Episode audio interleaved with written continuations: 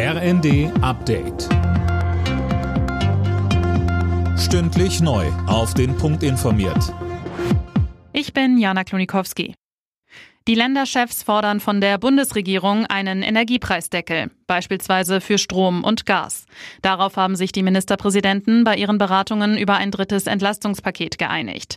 Darüber wollen die Länder dann nächste Woche mit Kanzler Scholz sprechen.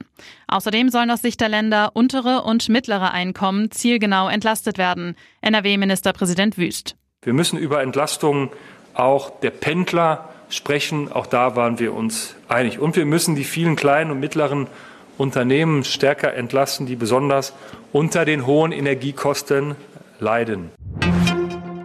Russland hat Mutmaßungen zurückgewiesen, es sei für die Lecks in den Nord Stream Pipelines verantwortlich. Derartige Behauptungen seien dumm und absurd, so ein Kreml-Sprecher. Die Ukraine hatte zuvor erklärt, Russland habe so die Energiekrise in Europa verschärfen und Panik vor dem Winter auslösen wollen.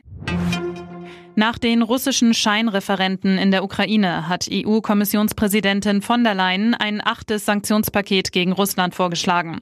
Es soll unter anderem einen Preisdeckel auf russisches Öl umfassen. Man sei entschlossen, den Kreml für die erneute Eskalation büßen zu lassen, so von der Leyen.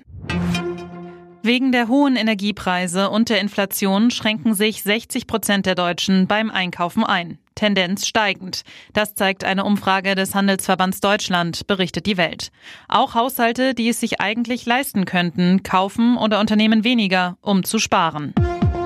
Alle Nachrichten auf rnd.de.